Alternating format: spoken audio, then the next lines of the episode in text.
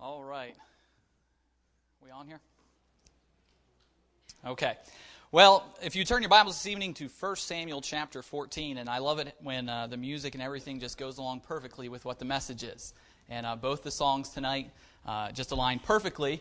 And um, you say, well, what does that have to do with two men and one sword? Those songs have nothing to do with two men and one sword. Well, that's the title of tonight's message Two Men and one sword. And it's, uh, if you would actually turn to 1 Samuel chapter 14, and I want to give you just a brief um, history of what's about to happen in chapter 14. Uh, and I'm going to pull this from chapter 1 Samuel chapter 13. Two men and a sword. Um, let's see here. Just make sure we're clicked on that PowerPoint screen. Okay. Um, in chapter 13, we see that uh, Saul has just, well, been made king of Israel. By just, I mean it's two years now. He's been king of Israel for two years. The children of Israel decided they no longer wanted a prophet um, to, to rule and to guide them, that they wanted a king like all of the rest of the lands around them. And so they bring King Saul in to rule the land. Samuel anoints him, and he's anointed uh, as king of Israel. Saul gathers an army together of 3,000 soldiers. And uh, what they're going to do is they're going to conquer the promised land, okay? They're going to continue to conquer the promised land. So in chapter 13, he gathers an army of 3,000 soldiers together uh, from the children of Israel to conquer the promised land. Saul takes 2,000 of those soldiers with him to the city of Michmash. I guess. All right? And uh, his son, Jonathan, takes the remaining 1,000 soldiers to the city of Gibeah, where they would conquer a garrison of the Philistine army. And uh, what happened when, uh, when uh, Jonathan conquered that garrison, um, it was a victory of the Lord. There was no way around it. A thousand men conquering a garrison is highly unheard of. And, um, and so it was a victory of the Lord. But what happened was Saul took the credit for himself. And this kind of sets the tone for what Saul would, would do even later on with David when uh, he got upset because David conquered so many in the songs in the street, and Saul was jealous of what David um, would do. And we see in 1 Samuel chapter 13, I'm sure you probably can't read it there. 1 Samuel 13, 3 and 4 says, And Saul blew the trumpet throughout all the land, saying, Let the Hebrews hear. And all Israel heard say that Saul had smitten a garrison of the Philistines. And so Saul was spreading around a rumor that he was the one that conquered the Philistine garrison, not his son Jonathan. Um, what happens though, because of the conquer, uh, because uh, Jonathan conquered that Philistine garrison, um, the Philistine gathered themselves together to fight. All right, so now the Philistines are going to retaliate against the children of Israel because of um, them destroying that garrison. They gathered together 30,000 chariots. Now remember, the army of Israel was how many? 3,000. Okay? They've gathered together 30,000 chariots. Now, a chariot in those days would have been like having, uh, let's see, an, an airplane in World War I. All right? It would have just dominated. And so the chariots were the tank of the day. And um, so they gathered together 30,000 chariots. On top of that, they gathered 6,000 horsemen. On top of that, they gathered an army that outnumbered the sands of the seashore. Okay? Now remember, this army is coming against the children of Israel with their 3,000 man army, minus the men that were lost attacking the garrison. Saul's army is frightened. You can imagine the position they're in. This army of 36,000 heavily armored soldiers, plus the foot soldiers, are coming after them. His army is frightened and they begin to flee. All right? And the, the Bible says that um, they were smitten with fear. And, and the, the, the, soldiers, the, the soldiers of Israel, began to hide in the caves and hide behind the rocks and in the hedges. All right? They were just looking for any place where they could get away from uh, the Philistine army. They knew there was no way they could fight them. They knew that there was no way they could win, so they, just, they were hiding in the cracks and the crevices, trying to escape. Saul begins to see that his army is, is scared. He sees that his army is running away. He sees that his army is uh, giving up hope. Uh, hope. He, he begins to panic uh, because his army is deserting him. They're afraid of, about what's about to happen. They're afraid that they're going to be wiped off the face of the earth. And, and so Saul's in a position what do I do? I, I, I've gathered this army together. I'm now, I'm now the new appointed leader of Israel. I'm, I'm only been king for two years. This is my first major battle. What do I do? My army is deserting me. I've got a, an army of incredible strength and, and magnitude coming against me. What do I do? And so Saul goes ahead and um, he offers a sacrifice to God. He goes to God looking for direction. And, and to sacrifice a, a sweet smelling savor to the Lord. But that was not what Saul was supposed to do. A couple chapters earlier, Saul had been instructed that that was a job still reserved for Samuel to accomplish. Saul was not supposed to offer a sacrifice unto the Lord. Saul was supposed to wait for Samuel to come to him. And uh, there was, the, there was a, a day, a seven day period where, where Saul knew that at the end of those seven days, Samuel was supposed to come to him. And um, as, as, as Saul uh, was waiting there, he grew impatient. And so he offered up the sacrifice. And the Bible says that immediately after he offered up the sacrifice, that Samuel showed up. He wasn't supposed to have offered the sacrifice. Because of this, because that uh, Saul offered the sacrifice when he shouldn't have, that's the reason why Saul's children never became heirs to the throne. That's the reason why David was the next king of Israel, because of this disobedience right here in this chapter. And so we see once Samuel shows up, um, that he says, Hey, Saul, what did you do? What are you doing here? And he even goes as far as to say that that was a foolish decision, Saul. That was foolish. And it's going to cost you, and your children will not be heirs to the throne. So then we see that Saul retreats. After this confrontation, after he disobeyed the Lord and um, offered up the sacrifice, he retreats um, from Gibeah to Gilgal. Uh, he recounts his army and realizes now he's down to 600 soldiers from 3,000. Okay? And so imagine the, the predicament now that the, the children of Israel are in. Not only are they going against insurmountable odds, but there's only 600 of them. The Israelites are defeated without hope. Can you imagine where they're at right now? They went and they had one victory. They conquered a garrison. And then after that, a huge army comes against them. Their king disobeys the Lord, and a curse is placed on the, the, the, heir to the throne or his heritage. And, and, now they're in a position of what do we do? They're, they're running to the, croc, the, the rocks and the crevices and hiding behind bushes. There was nothing the Hebrew army could do. But then comes the two men. The two men. And if you would turn in 1 Samuel chapter 14, verse number 1, and I'm going to read uh, the first 14 verses of 1 Samuel chapter 14, verse number 1.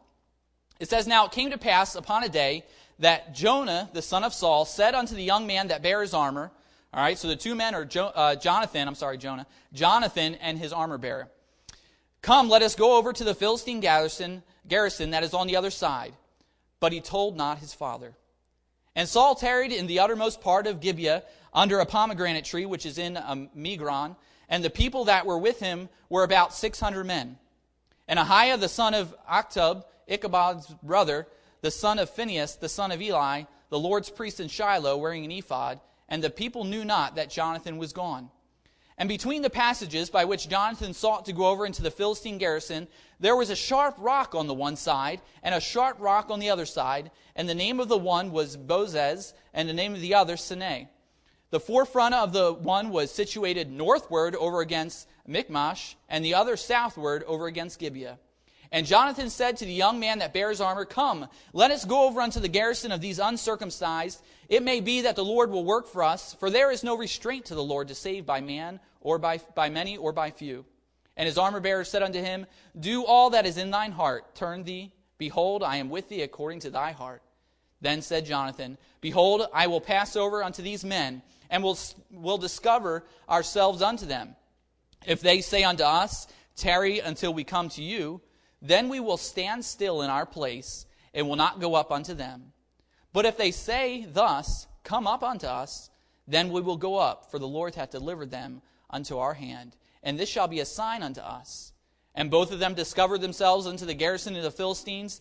And uh, the Philistines said, Behold, the Hebrews come forth out of the holes where they hid themselves. And the men of the garrison answered Jonathan and his armor bearer and said, Come up to us and we will show you a thing. And Jonathan said unto his armor bearer, Come up after me, for the Lord hath delivered them into the hand of Israel. And Jonathan climbed upon his hands and upon his feet, and his armor bearer after him. In this passage, we see an amazing story of two men. Two men, one named Jonathan, the son of Saul, and his armor bearer, a young, would have been a younger boy, somebody not capable of war. And we see that these two men Jonathan got in his mind that he was going to accomplish something not out of his own strength, but through the strength of the Lord. And where the army of Israel was defeated, and where the army of Israel felt that there was no point moving forward, here steps in Jonathan and says, You know what? God can accomplish something in this situation. right, what you see here is the Mount Bozez and Seneh. All right? These are the two cliffs that the Bible is talking about here, where it says that Joshua came up between the two cliffs. All right? And uh, what would have, the situation would have been the army of Israel, uh, of the Philistines would have been on that right cliff up on the edge. All right? They would have been up encamped along the edge. They had the high ground. They would have been able to see everything that was going on around them. And then we see that um, Joshua and his armor bearer come up the cliff, and this, oop, blacked it out there, this would have been the area where they would have revealed themselves to the Philistines. Okay? And so, uh, as the Bible says here, that what happened is Jonathan and his armor bearer went up and they had a pre um, designated signal. If, and it really was the only thing that you would think a prideful army against two men would have said. Do you think that they would have said, Hang on, we're going to come down to you guys? We're going to climb down this cliff? And, and wait, wait a second there, we're going to come kill you? No, that's not what the, the, they would have said. But that was the pre uh, you know, designed or pre designated sign. They said, Hey, if they say, Come on up to us, we'll show you a thing or two. And, um, and that was what happened. They went and they, they stood in the bottom there. They revealed themselves to the Philistine army. And the Bible says that Jonathan and his armor bearer, upon his hands and his knees, crawled up this cliff. All right? They would have crawled up this cliff. And the amazing thing about this battle is this cliff would this, this battle would take place. It's about to ensue between Jonathan, his armor bearer, and the children of or the army of the Philistines would take place on a piece of ground that was no wider than a furrow in a field. All right? Bible says that this, this, this, this battle would take place in, in, in, a, in an area no wider than a furrow in a field, about a half an acre long. All right? And um, we'll, we'll see that here in just a moment. This would, is a picture of what the side of that cliff looks like. This is what they would have been climbing up on their hands and their knees. And Jonathan climbed upon his hands and upon his feet, and his armor bearer after him, and they fell before Jonathan, and his armor bearer slew him. Jonathan got up to the top of this, this ridge here, this ridge line, and uh, these two men got up there, and what happened is Jonathan grabbed the first man, threw him to the ground, and his armor bearer killed him. There was no room for two men to stand side by side and fight. And so Joshua or Jonathan was tossing one down, the armor bearer would finish him off. Jonathan would toss one down, the armor bearer would finish him off. And you just imagine they're walking down this ridge line, killing these soldiers. And uh, the Bible says just in this one this one battle at this moment that there would be 20 men that would die. All right, between uh, Jonathan and his armor bearer. You think about it, this is an impossible task. Think about what Jonathan and his armor bearer are accomplishing. They, they've, they've climbed up, they scaled a cliff, they've gone two men have gone after an army of 36,000 heavily armed soldiers, plus innumerable foot soldiers. They climbed up a cliff and started attacking the enemy. I mean, this is better than anything you could ever get in Hollywood. Uh, they wouldn't even, they wouldn't even dare touch this, okay? Uh, these guys climb this cliff, and, and soon they find themselves at the top of this cliff fighting. And, and you can kind of see, now, this is not an accurate portrayal of what was in the situation. They were not that close to the enemy. But this kind of is. He's grabbing one man, tossing him down, and, and, uh, and the armor bearer is, is killing him. Two men and a sword. Two men and a sword. This is an amazing story. It really is. But as I was reading this, more than my amazement was the lessons that could be learned from it. Yes, I mean, it is just awesome to see how God worked. It's awesome to see the bravery of these two men. It's awesome to see the strength that they uh, went about the task that was before them. But there are some very practical things that we can learn as Christians as well from this. And um, I want to just look at these few things this evening, and uh, hopefully we can be encouraged from the Word of God tonight. Let's bow in prayer before we get into the, the message this evening. Father, Lord, I do thank you for your Word, Lord, for its inexhaustible wisdom, Lord, for its, uh, its, its perfection. Lord, how you reveal to us exactly what we need when we need it. Lord, that it's a, it's a strength, it's a strong tower that we can run to in our time of need. Lord, we thank you for your word, that you preserved it for us. Lord, I just pray that as we hear from the word this evening, that you would open our hearts. Lord, that we would be Christians that are willing to follow after Christ no matter what the cost, no matter if it means sacrifice or self denial. Lord, I just pray that we would be willing to follow after your example, to be a little Christian, to be a little Christ. I just pray, Lord, that you would hide me behind the cross this evening, Lord, that you would speak through me, that you would give me clarity of thought. In Jesus' name I pray. Amen. As I looked in this passage, the first thing that stood out to me was what Saul did. You say, well, that's not even the amazing part. That was the stupid part. Saul offered up a sacrifice when he knew he shouldn't have done it. You know what, though? It just hit me kind of at home. I think that's why. Most of the time, making stupid decisions. Stupid things are happening. And, um, and I looked at in 1 Samuel chapter 13, verse 11. You turn there if you would this evening. 1 Samuel chapter 13, verse 11. You see, the Bible says, And Samuel said, What hast thou done? And Saul said, Because I saw that the people were scattered from me, and that thou camest not within the days appointed, and that the Philistine gathered themselves together at Michmash. Therefore said I, The Philistines will come down now upon Gilgal, and I have not made supplication unto the Lord. I forced myself, therefore, and offered a burnt offering.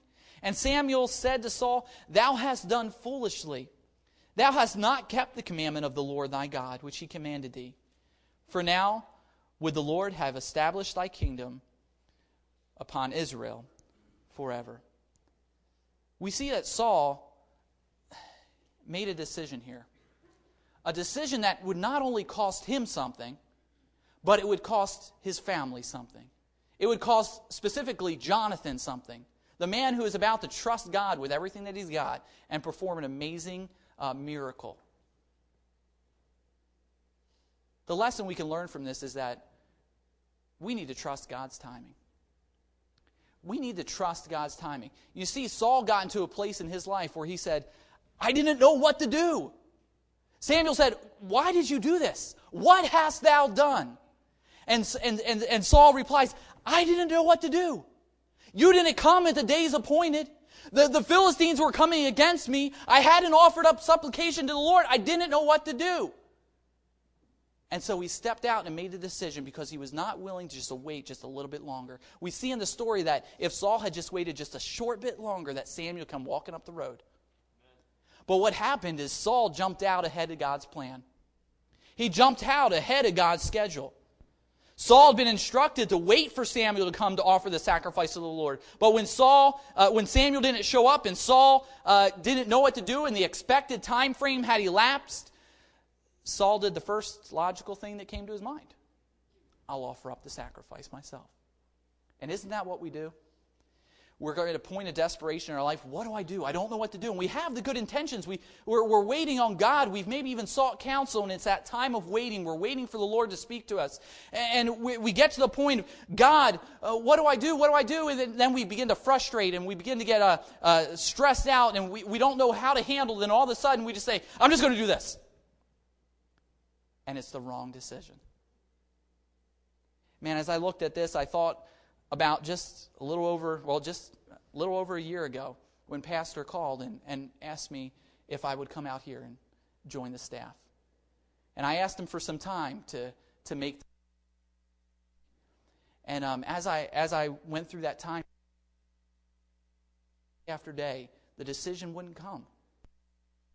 And I told him I would call him back in a certain day, that I back in a certain and um, it got to be that day and I still didn't know the answer. You can ask my wife. Didn't know the answer. Woke up in the wor- that day to go to work, and I didn't know the answer. All day at work, man, I got a call. I got to give an answer today. And um, the day goes by, and still nothing. I'm driving home from work, and I'm, I'm, I'm talking to Brother Runyon on the phone, and, and I hang up with him, and, and then I'm just driving, and I'm like, Lord, I, I just need to know. The whole time, to be honest with you, I was kind of leaning. I, I didn't know, so I was going to lean with a no. I was going to say no. Not because it didn't look good, not because it didn't sound good, just because I didn't have peace. I didn't know. And all of a sudden, it was just perfect peace came across my mind, came across my heart. And God said, this, what, what, this is it. What are you waiting for? This is, this is the right thing. But you know what? It just took me waiting a little bit. God just wanted me to wait a little bit more, not to make a decision on my own, not to uh, make the logical decision that I thought would be logical, just to wait a little bit longer. Let Him reveal Himself to me and say, This is what I want for you. And uh, man, it's, it's amazing when you wait on God and He gives you the answer. This past year has just been amazing in my life. Wouldn't change it for the world. The things that I've learned, the experiences that I've gained. It's, it's awesome when you wait on God. You know what? Sometimes we want to do what's logical in our mind. Isaiah chapter 55, verse 8 is very clear that, uh, For my thoughts are not your thoughts, neither are your ways my ways, saith the Lord. You know what we think to be the logical or the most reasonable uh, way or decision often is not. God's train of thought couldn't be any more different than a human's train of thought. We think with a finite mind, He is infinite. All right? And it's important for us to realize we've got to trust God's timing. Often, because we don't know what is going on and we want to know what's going on, we just try to take things in our own control, under our own control. We don't completely understand a situation or, or how the, what the outcome is going to be. And so we just want to take matters under our own power and say, I'm going to get myself through this.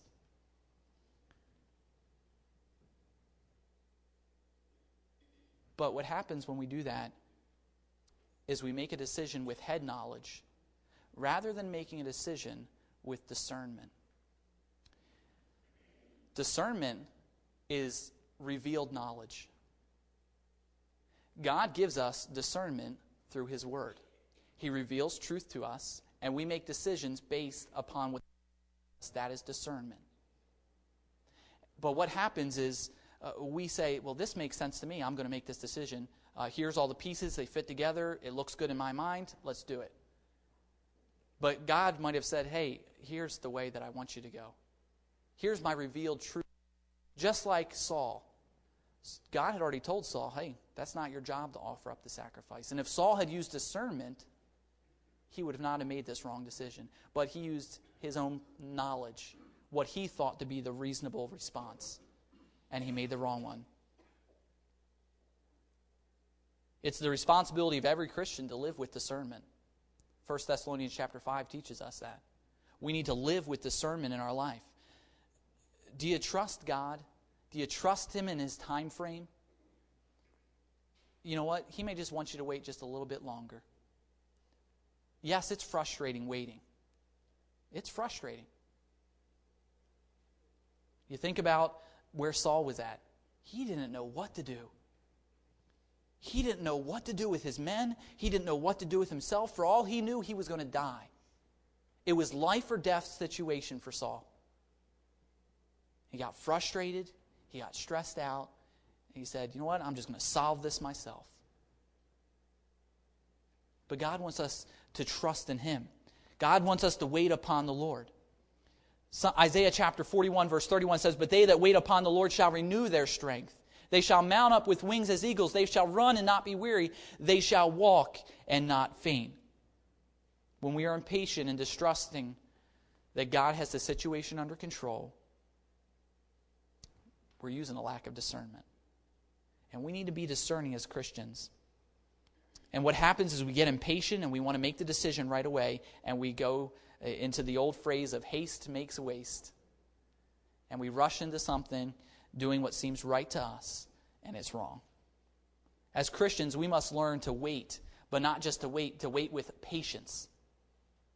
God's got a timing for everything. We need to learn to, to wait with patience. See, everybody waits. Everybody's going to wait in life. It's how you wait that makes the difference. Everybody's going to have to wait for something. You're going to have to wait in the grocery line. You're going to have to wait at a shopping mall. Uh, you're going to have to wait on an answer from God. You're going to have to wait on people to do things for you. Everybody waits. But how we wait is what makes the difference. You have two choices when you wait. You can either uh, wait with patience, the right way, or you can wait with impatience, the wrong way. When you re- wait the wrong way, uh, you're miserable. You can't tell me that's not true. When you're waiting and you're just nipping at the bit, chomping at, oh, can't wait, get this done. And you're going at it, you're going crazy, and, and all of a sudden you're just stressed out, you're frustrated. Why can't I get this done? Nothing's falling into place. Come on, God, give me a hand here. I can't get this accomplished. And you're just miserable. That's how most Christians wait. How do you know that? Because that's how I wait. Most Christians, we wait that way we make ourselves miserable waiting. But there's the right way to wait. Galatians chapter 5 verse 22 says, "But the fruit of the spirit is long suffering." The fruit of the spirit is long suffering. James chapter 1 verse 4 says, "But let patience have her perfect work, that she may be perfect and entire, wanting nothing." When you wait the right way, patiently, you will become perfect and entire, wanting nothing. You will have a sense of peace that passes all understanding. There will not be that nagging that gnaws at you. When you com- completely place your trust in God, saying, God, I'm waiting on you. I know exactly, I know that you know exactly what's going on and you have a time frame for all of this. Lord, I trust and I commit myself to your hands, and you wait on the Lord that way. You will have peace instead of misery. You will have contentment instead of conflict. It's important that you wait upon the Lord in the, the, the right way, the right manner. Think about Saul. He did wait. He waited for Samuel. He waited seven days for Samuel. But it just wasn't long enough. His ways are not our ways, His thoughts are not our thoughts. He waited on God. He waited on the man of God, but he still, not have an, he still did not have an answer. He was frustrated and he made a decision out of his impatience, out of a lack of discernment, to do what made sense to him instead of continuing to wait. If Saul had just waited, the whole outcome of the, New Te- the Old Testament would have changed. David wouldn't have been the next king, Jonathan would have been. And that would have changed the structure of everything. All right? If he had just waited. God has a perfect plan. Wait on him. Wait on him.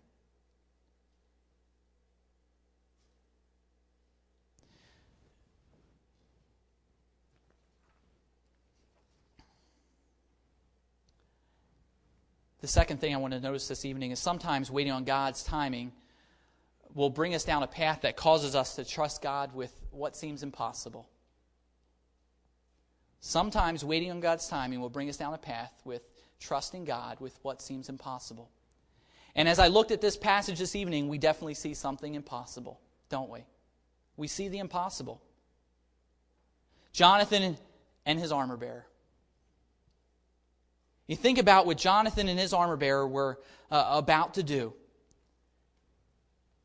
We read the story of how Jonathan and his armor bearer scaled that cliff, how they began to defeat that Philistine army. Two men. If that wasn't impossible enough, just those two men against an army of 36,000 plus, it was just two men with one sword two men with one sword.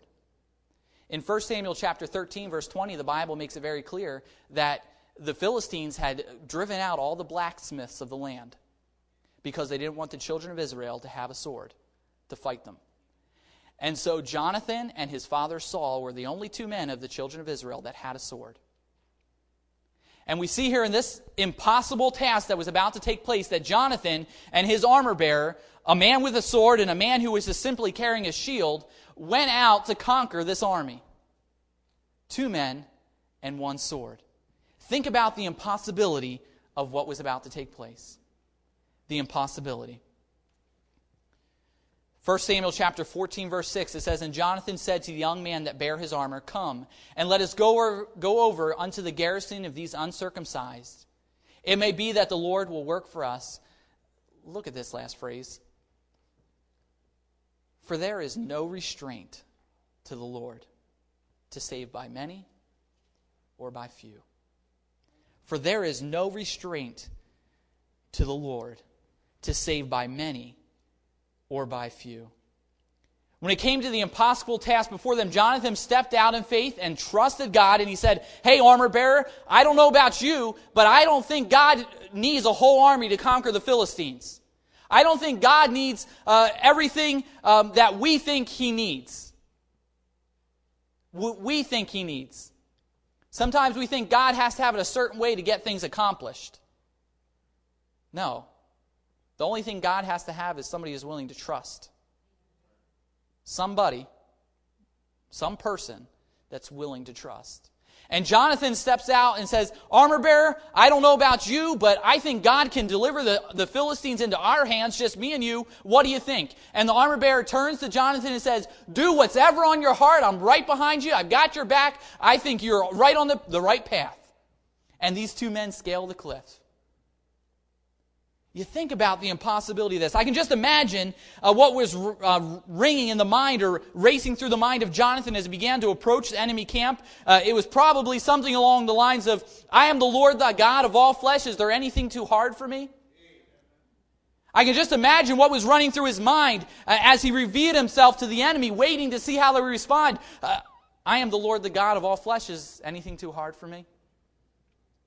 I can just imagine what was running through his mind as he came to that narrow strip of land where he would fight the enemy, as he scaled that cliff, and, and as, as he threw down a man and his armor uh, bearer stabbed him, killed him, did whatever. I can just imagine what was running through these, the minds of these two men as they scaled that cliff and uh, performed a great miracle on the behalf of the Lord. I am the Lord. Is anything too hard for me?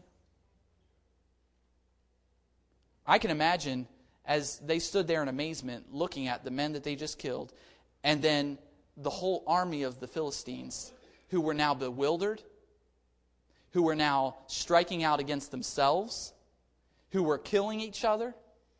I can imagine as these two men stood in that little narrow piece of ground after they had scaled that cliff with uh, the bodies of the Philistines gathered around about them on the, on the ground as they looked and the army of the Philistines was destroying themselves. I can only imagine what was ringing through the minds of these two men.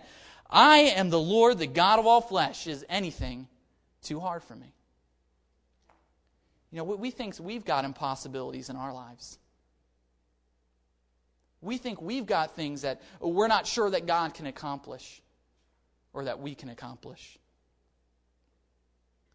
Behold, I am the Lord, the God of all flesh.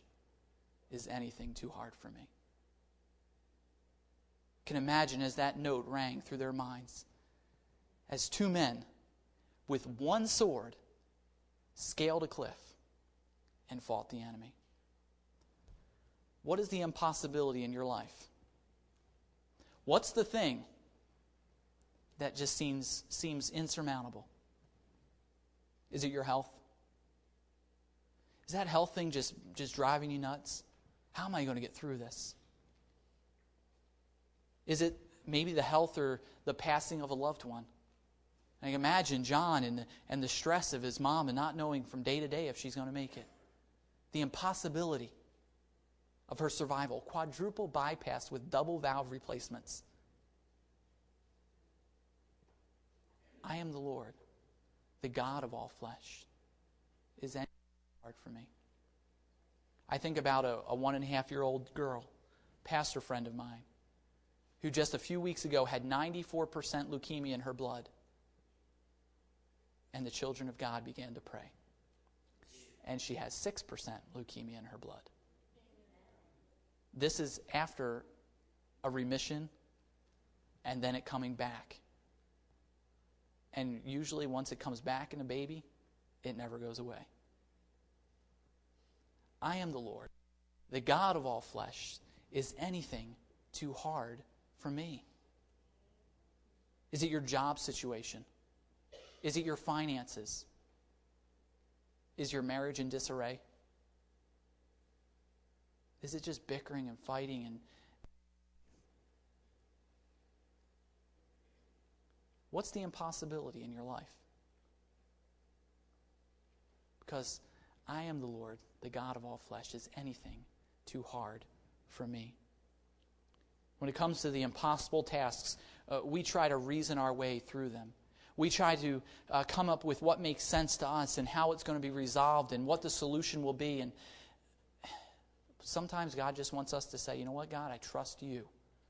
There is no restraint with the Lord. He can deliver with a few, He can deliver with many. I trust God. And we see that from Jonathan and his armor bearer as they faced an impossible task. God came through. God came through. Sometimes God will lead you down a path that just seems absurd, impossible. In that situation, the most absurd thing you can do is forget the God who brought you there. Remember that He is the Lord. He is the great I am. He is the God of all flesh. He, he's not a, a local God, He's not a, a, an idol. He's not a created uh, fantasy. He is the I am. He is the Lord God. We've got to remember when these impossibilities come that we don't pray to uh, a, a, a person, an individual with limited strength. We pray to the omnipotent, the all powerful, the almighty. I read this phrase in a book and it was just astounding to me and amazing. Yes, it says, He is the God who sometimes calls us to invest in the impossible, to trust for the ridiculous, and to wait for the miraculous. He says to you, too, Yes, my child, I am calling you to do which I have shown you. It seems impossible, but remember who I am the Lord. Is there something that you're going through right now that just seems ridiculous? It seems impossible. It seems that the only way out is a miracle. Remember the one who brought you into that. Remember the one who brought you there. I am the Lord. I am the Lord. You know, if we could orchestrate our lives just perfectly, we would have no need for God. If we could make everything just the way that we thought would be right, uh, we wouldn't need God. If, if our plans were doable, we wouldn't need God. But none of that's true. We can orchestrate our lives. Our plans aren't doable because they're thought of in our minds, what we think is right, rather than the plan that God has orchestrated for our lives. I want us to remember this evening when it comes to the impossible, behold, I am the Lord, the God of all flesh. Is anything too hard for me? There's impossibilities in every single one of our lives. Every single one of us will face an impossibility. How are we going to respond? Are we going to respond with our reasonable response?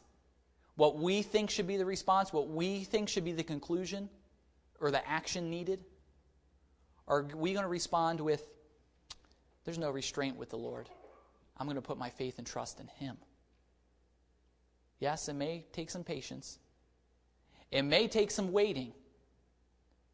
But I'm going to trust that God has got the impossible under control. When you trust God's timing and you trust God for the impossible, we learn in this passage here that we will triumph. Triumph through his strength. We will triumph through his strength. In 1 Samuel chapter 14, in closing, 1 Samuel chapter 14, verse 15, and I'm just going to, you don't have to, you can just listen if you would. I'm going to skip around a few verses here. I'm going to start in verse 15 and read up to 23, hopping around a little bit. There was trembling in the hosts, in the field, and among all the people. The garrison and the spoilers, uh, they also trembled in the earthquake. So it was a very great trembling. This is taking place after Jonathan and his armor bearer had killed the 20 soldiers of the Philistines. And the watchmen of Saul and Gibeah of Benjamin looked, and behold, the multitude melted away. They went out beating down one another, and behold, every man's sword was against his fellow, and there was very great discomfiture.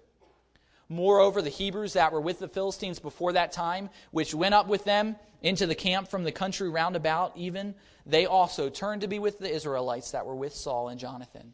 Likewise, all the men of Israel which had hid themselves in the Mount Ephraim, when they heard that the Philistines fled, even they also followed after them in the battle. So the Lord saved Israel that day.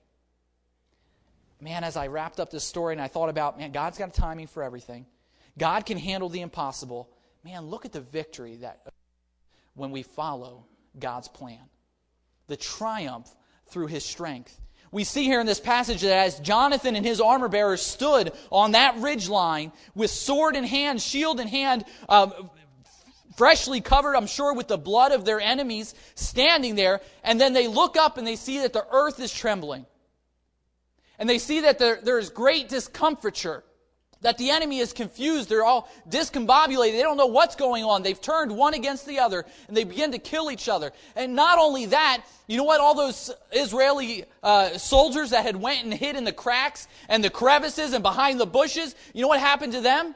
You know what happened when they saw the triumph that was taking place? Oh man, they began to crawl out from the cracks. They crawled out from the cave. They came out from behind the rocks where they had hid because they were afraid of what God's plan was. Man, I don't know about you, but it excites me to see. We know what happens when we follow God's plan for our lives, our lives, when we're patient and we wait on His timing. But even when the thing looks impossible, even when we're waiting and we say, you know what, I'm going to trust God for the impossible, that He will triumph in our lives. And people around will see it and fear and know that it was the Lord. And we see here in this passage, man, it, it, I literally have chills right now. These men, I can just picture them crawling them out, of, crawling out of these cracks, crawling out of the caves, looking at what the Lord had just accomplished on that hilltop. The impossible. The impossible. It didn't occur to me until just right now what I just said. Look what the Lord had just accomplished on that hilltop. The impossible. Right on the other side of town here. You know, there's going to be people that crawl out of cracks and caves and from behind the bush when that happens. Triumph through his strength. Triumph through his strength. But thanks be to God, which giveth us the victory through our Lord Jesus Christ. The next time you're growing impatient, I want to encourage you this evening to remember I want to encourage you this evening not just to remember this story, but remember Daniel as he spent the night in the lion's den. You don't think he got a little impatient as he was being stared down by the hungry lions? God had a plan. Remember Shadrach, Meshach, and Abednego as they walked around in the fiery furnace. You don't think that made them a little uncomfortable? God, you really think that we need to stay in here any longer? It's getting a little hot. We're under a little pressure. It's getting a little difficult. God has timing, God has a plan. Remember David as he waited on direction from the Lord over and over and over again. Remember Jacob. Remember Jacob as he spent years, years after years in servitude imprisoned, waiting on God, waiting on the purpose that God had for his life. Time, time, time, time, he spent waiting. You don't think along that way that Jacob was saying that, God, I really don't want to spend any more time in this prison. God, I'm, I'm tired of this hole that my brothers threw me in. God, I'm, I'm tired of, of being the, the servant to Potiphar. You don't think you ever got impatient during that time? The next time that you're feeling impatient, you don't want to wait on God's timing, remember. The next time you're questioning the impossibility of a task, why don't you remember Gideon as his army began to shrink? But he would still conquer. Why don't you remember uh, David as he faced Goliath? Why don't you remember Uh, the life of Saul from Tarshish. The man who persecuted Christians converted to the apostle Paul. The impossibility. Think about the impossibility of what happened in his life. Remember Noah as he built the ark. The impossible. Remember Abraham as he was promised a child in his old age. The impossible. There's so many impossibilities in our life. But if we would just look at God's track record, it ought to help us to remember we can trust Him. We can trust Him. And whenever you start to waver, whenever you start to get weak because the impossibilities just seem too much to bear, remember. Remember Jonathan. Remember two men and one sword. God's timing is not our timing, but He's got a plan. What seems impossible to us is possible with God. And if we remember those two things, in the end, we will triumph through His strength. Let's bow our heads and close our eyes this evening, if you would. If you'd all stand with me. I am the Lord, out of all flesh. Is anything too hard for me?